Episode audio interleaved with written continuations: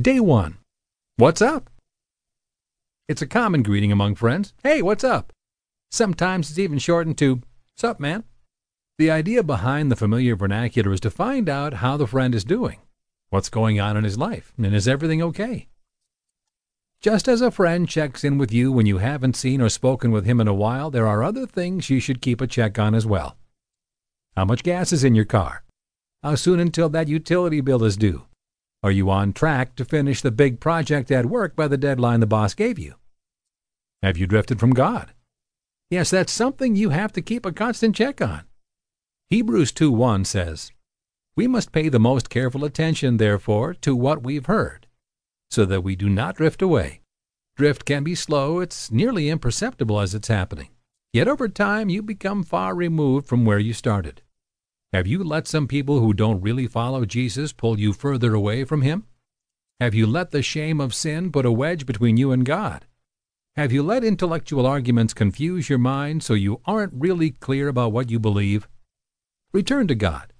Go back to church and bring your unchurched friends with you. If they won't come, make sure that it doesn't stop you. God will welcome you back with grace and forgiveness.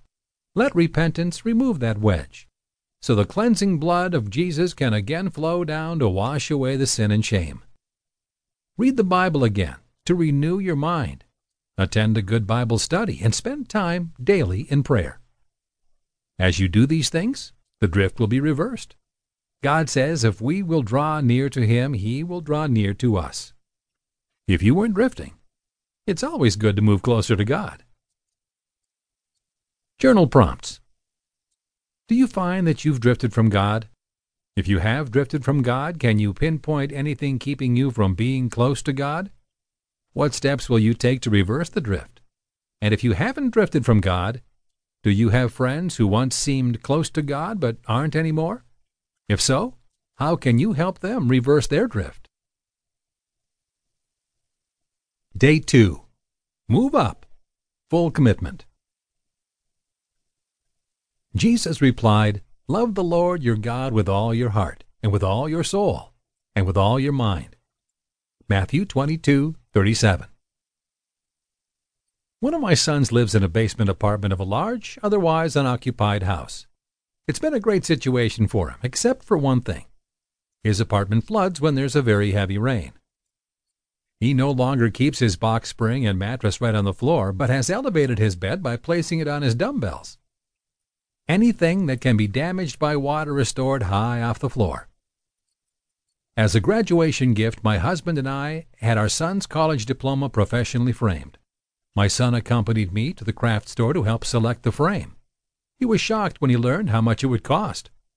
I cautioned him that he would need to keep his diploma where it would not get damaged by the intermittent flooding of his apartment.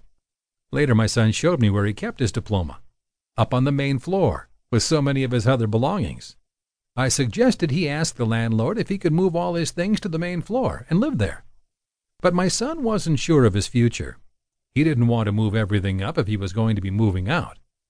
For the time being, he would rather be in limbo in the path of the flood than to commit to moving upstairs.